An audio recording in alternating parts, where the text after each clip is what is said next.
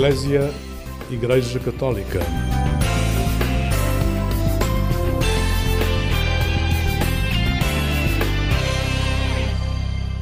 Olá, muito bom dia com alegria.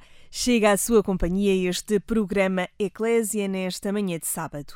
O desejo de missão e a missão de um desejo poderia ser o mote para os próximos minutos. Fique connosco aqui na Antena 1, ainda para mais porque iniciamos com música. Escolhi para si, nesta manhã, o tema Partimos a Pedra, do Tiago Tincur. Partimos a pedra, abrimos caminho, rasgamos montanhas, esquecemos o perigo, corremos na selva, no solo deserto, no escuro da sombra. Mais perto, quem no fundo quer, vai atrás. Quem de longe vê, parte pedra, vai atrás. E se o vento empurrar nossas velas de algodão, deixando-nos levar, acertando a direção. E se o medo nos ferir, bem para longe da razão, aprendemos a seguir, acertando a direção. Acertando a direção.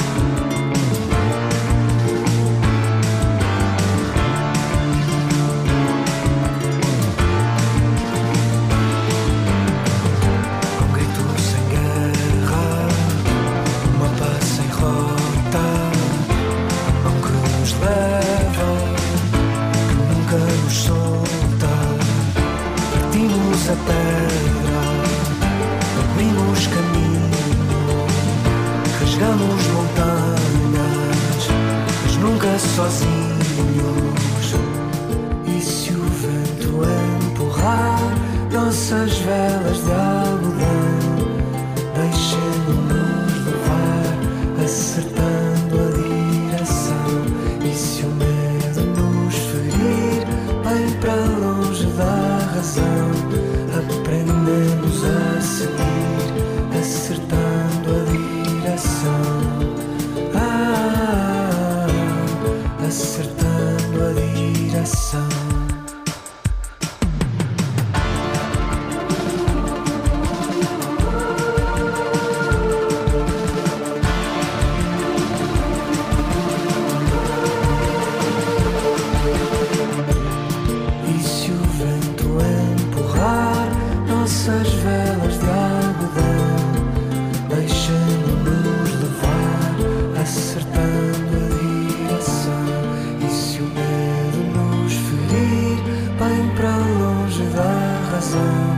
Aprendemos a seguir, acertando a direção. Acertando a direção. Olá, muito bom dia, seja bem-vindo a este programa Eclésia. Hoje vamos rumar ao norte. Vamos até à Diocese do Porto e vamos conhecer os jovens missionários Cluny. Nesta manhã temos connosco a irmã Tânia Encarnação, temos a jovem Catarina Lopes e o jovem André Machado para nos dar a conhecer este grupo que tem aqui um objetivo muito especial. Vamos começar pela Catarina. Bom dia, obrigada por estar no programa Eclésia. Catarina, que grupo é este e como é que encontrou este grupo de jovens nesta sua caminhada universitária? Olá, bom dia, antes de mais. Se calhar começo por apresentar os jovens missionários Cluny. São um grupo católico e cristão dinamizado por jovens, maioritariamente universitários, e estão ligados à congregação das Irmãs de São José de Cluny. E eu vim cá ter por um convite de uma amiga que o ano passado convidou-me então para vir conhecer o grupo, e o que é certo é que me acabei por identificar e acabei por permanecer até então. O que é isso de se identificar com este grupo de jovens? Já havia aqui uma caminhada de fé, pois precisasse aqui de esclarecer dúvidas, de continuar caminho? Sim, já havia uma caminhada de fé antes. No entanto, enquanto jovem universitária, que era o ano passado, também sentia que havia aqui falta de alguma coisa, de estar ligada a outros movimentos, de conhecer outras formas de trabalhar, e os jovens missionários Cluny surgiram como uma das oportunidades de crescer neste percurso de fé. Catarina, e o que é que lhe chamou mais a atenção nesta identificação com o grupo? O que é que gostou mais? Eu fiquei logo, posso dizer, apaixonada desde o início pelo acolhimento, mas pela forma do acolhimento, ou seja, pela simplicidade, que acho que é uma marca aqui da Congregação das Irmãs, porque, ou seja, eu vim e fui muito bem acolhida, com muita simplicidade, mas depois, mesmo conhecendo outras casas, outras irmãs e mesmo outras irmãs que vinham cá, a forma de nos acolherem acaba por ser, não é sempre igual, mas é muito idêntica, e é uma forma muito simples e uma forma muito natural e que nos sabe sempre a casa. Eu ia passar aí a conversa agora à irmã Tânia, religiosa de São José de Cluny. Olá, viva, bom dia. Irmã Tânia acaba por ser também uma das pessoas que vai acompanhando estes jovens aí na residência e também propriamente este grupo de jovens missionário. Que jovens são estes? Que acompanhamento é que a irmã também acaba por ter na vida desta malta nova? Sim, é verdade. Acompanho com muita alegria e também gratidão esta experiência que está a ser de acompanhar jovens universitários cá na nossa residência, que se reúnem, vou dizer, quase todas as quintas-feiras, ainda que sendo quinzenalmente os encontros com diferentes temáticas que vão acontecendo ao longo do ano. Por isso, quem acompanha, como é o meu caso, não só a nível do grupo, com os coordenadores, mas também individualmente, encontros que vamos tendo, de diálogos, desabafos, conversas, inquietações que também vão surgindo no caminho. Por isso, quem tem este privilégio de poder estar com estes jovens, e digo privilégio porque é realmente uma riqueza enormíssima aquilo que nós vamos recebendo deste crescimento de fé, deste crescimento também na relação uns com os outros, também desta beleza e desejo que também experimento cá dentro deste conhecer e descobrir cada vez mais Jesus, mas com as partilhas deles e as inquietudes e os desejos que eles também portam consigo, também vai crescendo em mim cada vez mais estes desejos de amar, de servir e conhecer este Jesus. Por isso, eu tenho que dizer que é mesmo gratificante poder acompanhar estes jovens. A Catarina há pouco comentava que aquilo que mais gostou quando conheceu este grupo de jovens missionários Cluny foi o acolhimento. É isto que também a Congregação das Irmãs de São José de Cluny colocam em prática, este acolhimento a esta juventude. Fala-nos um bocadinho, que acolhimento especial é esse? Olha, Sónia, eu penso que essencialmente é este ser quem nós somos, nesta simplicidade deste Deus que nos habita, deste nos experimentarmos e sentirmos como filhas amadas, podermos exatamente fazer chegar ao coração dos jovens que chegam até nós esta beleza que nos habita e que eles também são habitados por esta mesma beleza. E penso que isso faz toda a diferença no sentido de o sermos quem somos e apresentarmos como nós somos, com o nosso entusiasmo, com as nossas pancadas, com tudo o que nos habita. E eles poderem encontrar isso em nós e descobrirem-se em nós. Eu tenho que dizer que é uma alegria enormíssima poder ouvir isso como testemunho e dizer, sim, somos nós. Mulheres realmente simples, que são o que são e não temos que mostrar outra coisa que não somos, que não faz sentido. Por isso, fico feliz de poder ouvir isso também como testemunho dos jovens e também perceber que confirma aquilo que nós também desejamos e procuramos no nosso dia-a-dia, que é ser simplesmente quem somos.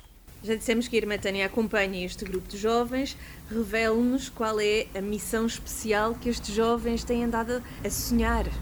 Estes jovens andam a sonhar algo muito concreto, que vai se tornando cada vez mais concreto à medida que eles vão desenvolvendo várias atividades, e é algo concreto que foi animado por uma grande mulher que sustenta realmente esta congregação, que é Anne-Marie Javouhey, a nossa fundadora. A formação que eles vão tendo ao longo do ano, não só realmente nesta linha espiritual, em que a Catarina, o Miguel são os coordenadores de espiritualidade, mas depois temos os outros coordenadores também ligados a esta dinâmica de grupo, não só a nível espiritual, a nível humano, a nível também de missão. Para quê? Para poder exatamente fazer esta grande viagem pela qual Anne-Marie Javouhey abriu caminho, que é precisamente chegar até os filhos, como ela dizia, de quem o Senhor colocava no seu caminho. Neste caso, Guiné-Bissau, que é uma das obras onde nós, irmãs de São José de Cluny, nos encontramos, assim como tantas outras. E porquê realmente Guiné-Bissau e não outro país? Tem sido um dos países em que nós temos estado a acompanhar com outros jovens, também ligados a nós, jovens Cluny, a apoiar e a investir na questão da formação, na questão do acompanhamento dos jovens e das crianças que lá se encontram. Por isso, Guiné, muito nesta vertente de missão, a ser aqui cuidada e sonhada, se bem que para o ano vai ser ainda com maior intensidade a preparação. Mas já vamos em 2 anos de preparação. Da conversa para a música, siga na companhia do programa Eclésia. Bom dia! Vamos ficar agora com o tema Eu Te Canto, Maria, aqui interpretado pelas equipas jovens de Nossa Senhora. Por todo aquele que não pode estar contigo, por aqueles que nunca tiveram um amigo, pelo que está sozinho, pelas aves sem ninho.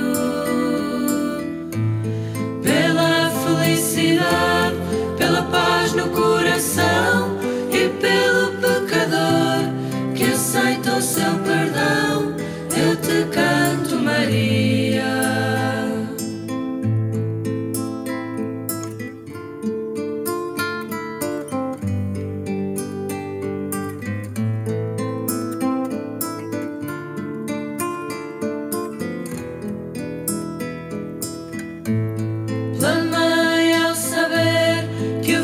Está curado pelo beijo perdido, pelo amor encontrado, pela fé e alegria, pela noite e pelo dia, pela felicidade, pela paz no coração e pelo pecador que aceita o seu perdão, eu te canto, Maria.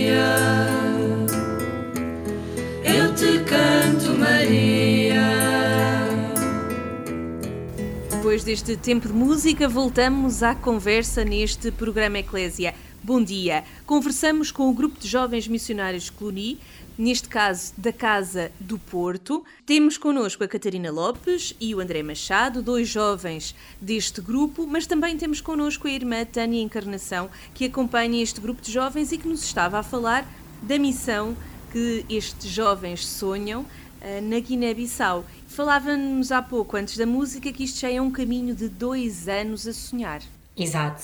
Como qualquer caminho, convém realmente a pessoa sonhar e, neste sonhar, ir criando aqui objetivos, ir delineando também metas, ir alimentando também sonhos.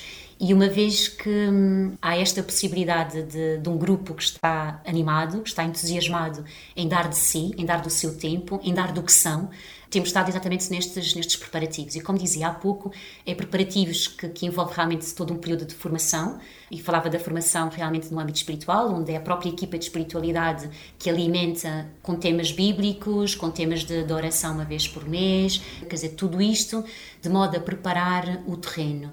O terreno tem já em vista exatamente Guiné-Bissau, onde nós, mais concretamente no próximo ano, teremos encontros com irmãs que estão no terreno, em que nos darão também a conhecer a realidade e a partir daquilo que elas vivem e de que são as necessidades também da terra para onde vamos, para Farim, podemos exatamente perceber como é que nós podemos ser uma mais-valia, não no sentido de nós precisamente darmos o peixe, mas podermos colaborar no como pescar, no como criar toda uma situação sustentável em que na nossa ausência possam continuar a obra iniciada.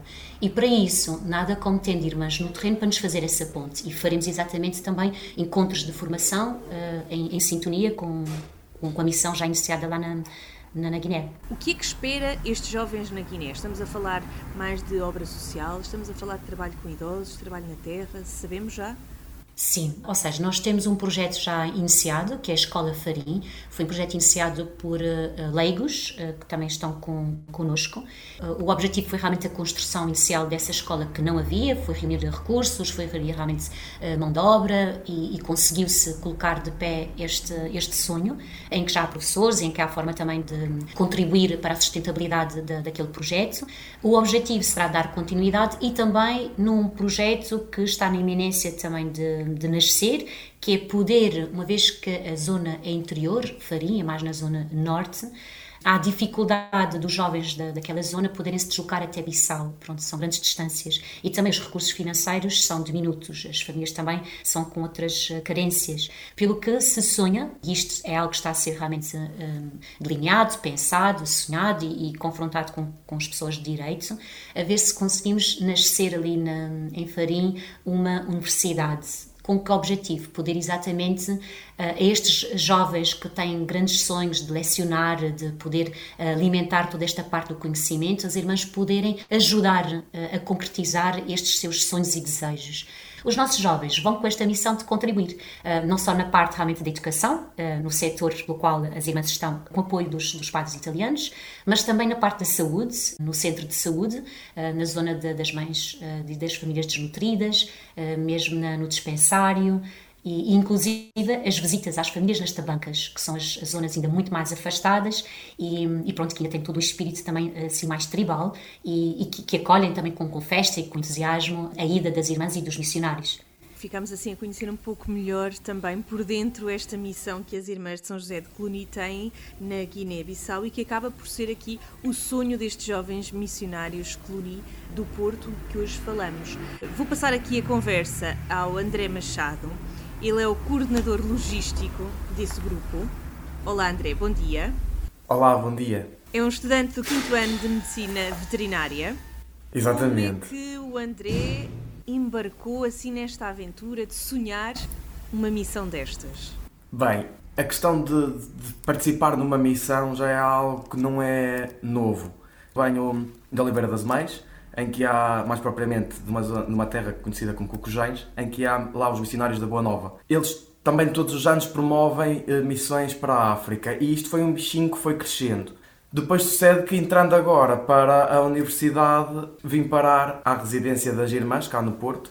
Eu também sou cá um dos residentes e conheci o grupo, ou melhor, eu conheci o borbulhar e o imaginar deste grupo e fiz parte da sua concretização, não é?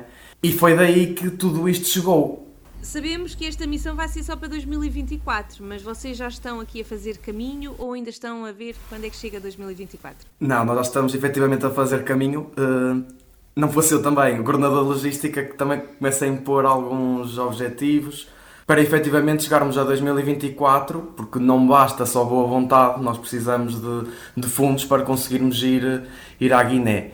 E então já temos um bom caminho traçado, sempre com perspectivas de fazer mais e melhor. Já temos algumas atividades que fomos fazendo de angariação de fundos, nomeadamente já dinamizamos alguns concertos orantes, fizemos um concerto de fados, vigílias, temos os nossos terços de São José, porque não sendo a congregação das irmãs de São José de Cluny, achamos que faz todo sentido também divulgarmos os terços de São José, que são um bocadinho diferentes dos terços marianos. Várias atividades que nós fomos fazendo, temos algumas que também têm o cariz de divulgação da congregação e de quem é Anne-Marie Javouhey, que também acabam por nos auxiliar nesta angariação de fundos e pronto, lá está, entre um dinamizar atividades, umas com mais cariz de angariação de fundos, outras que se calhar têm um cariz mais de divulgar quem é Anne-Marie, quem é esta congregação, é missão isto. Caminho delineado para esta missão. André, já sabemos, ou pelo menos já temos aqui pensado, o número de jovens que vai partir para a missão e quanto tempo lá vão estar? Então, nós estamos a pensar a irmos cerca de 7 jovens. O objetivo será ficarmos lá por volta de um mês. O que é que acha que vai ser mais difícil neste caminho até lá? Até lá? Não é o difícil até lá. O que eu sinto é que, se calhar, para nós, que falo pela maioria, nunca deve ter saído, se calhar, da sua Europa, vai ser este choque de realidades, de clima, e pode ser isto se calhar o mais difícil, porque por mais bem preparados que estejamos, há coisas que nós só vamos perceber quando estivermos mesmo lá.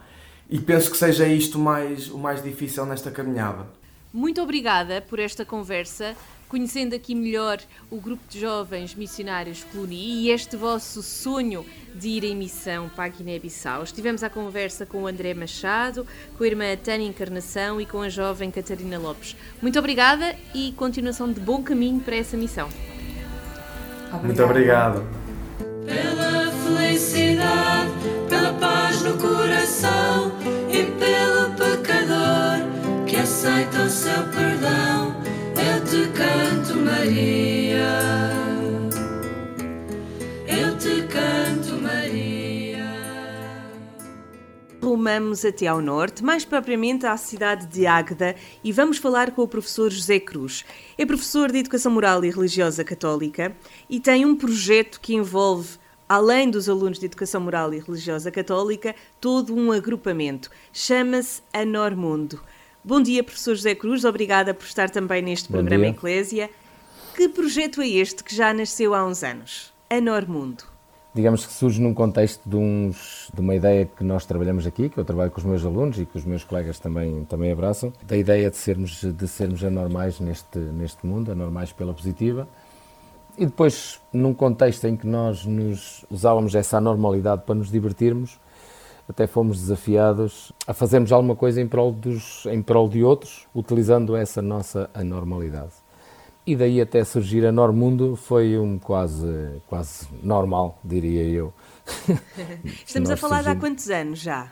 Já estamos a falar de há 12 anos. Este projeto, além de sair das salas de aula, é um projeto que já abrange todo o agrupamento para ajudar além fronteiras. Eu costumo dizer aos alunos que, porque nenhum aluno é obrigado a aderir, como é evidente, mas eu costumo dizer que nós temos, digamos, dois objetivos que eu sou o principal mentor do projeto, foi comigo que ele iniciou, e costumo dizer que o projeto tem dois objetivos essenciais. Um, que é a vertente, vamos imaginar, social, provavelmente será para a maioria das pessoas a mais importante e talvez a mais visível, e depois tem uma outra vertente que, na minha perspectiva, no meu trabalho, na minha lógica de trabalho, é aquela para a qual eu dedico mais energias, com a qual eu gasto mais as minhas energias, que é o trabalho com os meus alunos, no sentido de lhes proporcionar oportunidades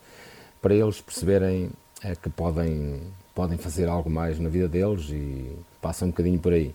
Estamos a falar da Escola Secundária Marques Castilho, em Águeda, e foi aí que nasceu o projeto. Sim. No entanto, o projeto, pelo que percebi, foi alargado a todo o agrupamento. Portanto, estamos a falar de jovens alunos da disciplina, de que idades? Sim. É assim, a vertente social, eu diria assim, envolve todos os alunos do agrupamento e encarregados de educação, nomeadamente, por exemplo, com a questão das rifas, com venda de rifas que nós costumamos fazer, ou com outros donativos que pessoas anónimas que nós nem sabemos quem são, nem percebemos muito bem a ligação delas com este projeto, a forma como é que o projeto lhes chegou. E nesse sentido, todos os alunos são desafiados, e muitas vezes até há alunos que não estão inscritos na disciplina que participam dessa dinâmica. Todos os alunos estão envolvidos nessa vertente, independentemente depois do resultado obtido. Aliás, os resultados é a coisa que eu mexo um bocadinho comigo e não me interessa nada. Portanto, a gente faz o nosso trabalho e o resultado do que conseguimos, o que não conseguimos. Mas estava a dizer que nós envolvemos, nessa vertente, todos os alunos estão envolvidos. Depois, a outra vertente, digamos, só trabalhamos à partida com alunos do 7º até o 12º ano. E estamos a falar de um espetáculo. Estamos a falar de um espetáculo, sim, que acontece no dia aberto da escola, e nós, com esta coisa da normalidade, então chamámos-lhe a Normal Open Night, porque acontece no dia aberto e acontece à noite. Entretanto, depois, com o passar do tempo, sentimos necessidade e vontade de, em vez de fazer duas, começámos por fazer uma sessão, depois passámos a fazer duas no mesmo dia. E então a ideia era basicamente tentar estimular nos nossos alunos o sentido artístico e levá-los a observar, neste caso pintura, que foi a opção, uma das artes, não é? e partimos, fizemos os meus colegas de artes fizeram uma lista de quadros e depois nós observámos os quadros, escolhemos, os alunos escolheram os quadros que gostaram mais por algum motivo, por as cores, por qualquer coisa, e a partir daí começaram a construir momentos para apresentar em palco. Porque além de ajudar todos esses alunos, como dizia aqui ao nível social, há aqui depois outros alunos, nomeadamente em Moçambique, que depois são ajudados. Essa vertente social, portanto, nós a esse nível temos conseguido resultados interessantes. Portanto, nós temos trabalhado essencialmente com, primeiro, uma congregação, depois com duas e depois agora com três. O ano passado apoiámos mais de 100 alunos diretamente, com aqueles sistemas de, mais ou menos de apadrinhamento, ou com essa dinâmica de apadrinhamento. Oh, professor, e deixe-me perguntar-lhe também, porque ao longo de mais de 10 anos, os alunos, muitos deles, iniciaram o projeto e já seguiram a sua vida, quer para a universidade, quer para iniciarem a sua vida no mundo de trabalho. Há aqui depois alguma ligação com este projeto? Voltam para ver o espetáculo? Envolvem-se de outra maneira? Cada um à sua maneira. Os que voltam para ver o espetáculo são um número razoável, não é? Mas há alunos que estão, digamos, presos, de certa forma, continuam ligados, de tal forma ligados ao projeto, que só não participam, não é? Por exemplo, nós aqui em Águeda, como temos uma zona assim de música, de músicos e de bandas, etc., há uma forte, digamos, é uma área que nós rentabilizamos, digamos assim, e há muitos alunos que voltam-se, que todos os anos nós temos ex-alunos a participar, alguns que estão este ano, tenho vários alunos, alguns que já são músicos, alguns que são músicos mesmo até profissionais e continuam-nos a ajudar a vir a fazer os ensaios, a vir tocar, etc., outros a vir cantar, como vai ser o caso deste ano, mas vêm participar e isso é muito gratificante, muito gratificante. Toda a comunidade também se envolve neste projeto? A comunidade, é assim, eu penso que sim, a minha sensação é que sim, desde os funcionários, colegas, professores, uns mais, outros menos, como é óbvio, os encarregados de educação, é uma envolvência muito interessante. Há pequenas coisas que são sinais enormes de disponibilidade, funcionários que já se reformaram e que, se for preciso, nos vêm ajudar. Funcionários que estão cá e que, pronto, fazem, nós pedimos, nós não exigimos nada a ninguém, pedimos e as pessoas têm demonstrado uma disponibilidade incrível. Sem dúvida, professor José Cruz, muito obrigada por nos dar a conhecer este projeto Anormundo. Desejamos o maior sucesso, mas acima de tudo que este projeto também possa ser aqui uma marca nesses alunos, nos que não são alunos da disciplina de moral, mas também em toda a comunidade. Muito obrigada. Bom dia, obrigado.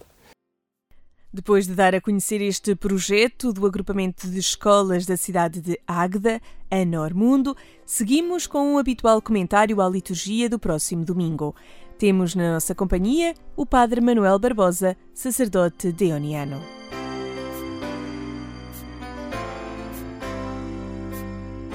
A liturgia deste quinto domingo pascal convida-nos a refletir sobre a Igreja, a comunidade que nasce de Jesus e cujos membros continuam o seu caminho, dando testemunho do projeto de Deus no mundo, na entrega a Deus e no amor aos irmãos. A primeira leitura apresenta-nos alguns traços que caracterizam a Igreja como família de Deus. É uma comunidade santa, embora formada por pecadores.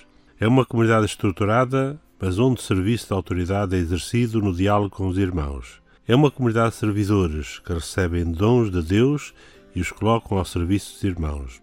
É uma comunidade animada pelo Espírito, que vive do Espírito e dele recebe a força a ser testemunha de Jesus na história.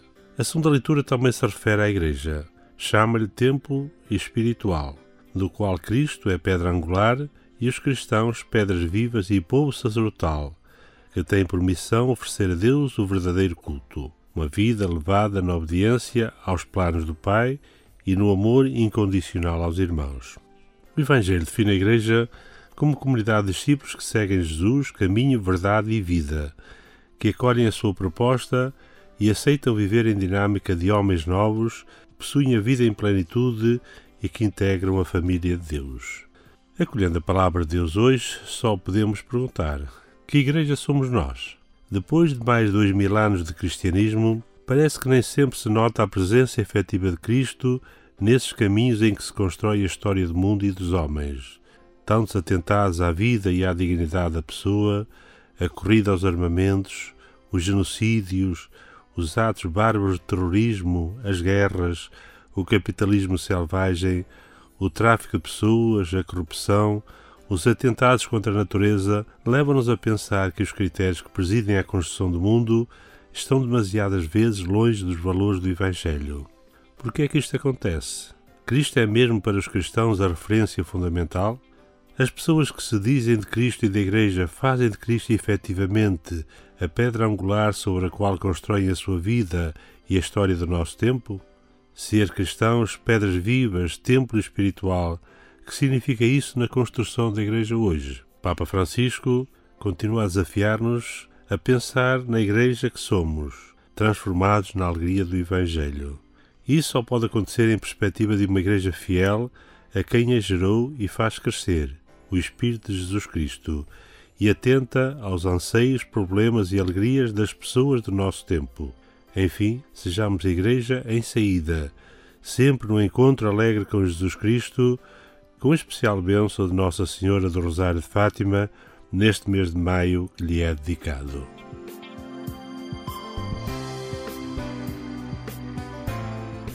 Estas e outras meditações podem ser consultadas no site dos Sacerdotes do Coração de Jesus, em dionianos.org, ou na página da Conferência Episcopal Portuguesa. Foi um gosto partilhar consigo os últimos minutos neste mês de maio, mês de Maria. Aqui na Antena 1, o programa Eclésia volta este domingo pelas 6 da manhã, mas já sabe que a qualquer hora pode aceder ao portal agencia.eclesia.pt. Chegamos ao fim deste programa. Eu aqui me despeço. Sou a Sónia Neves. Desejo-lhe um bom dia com alegria.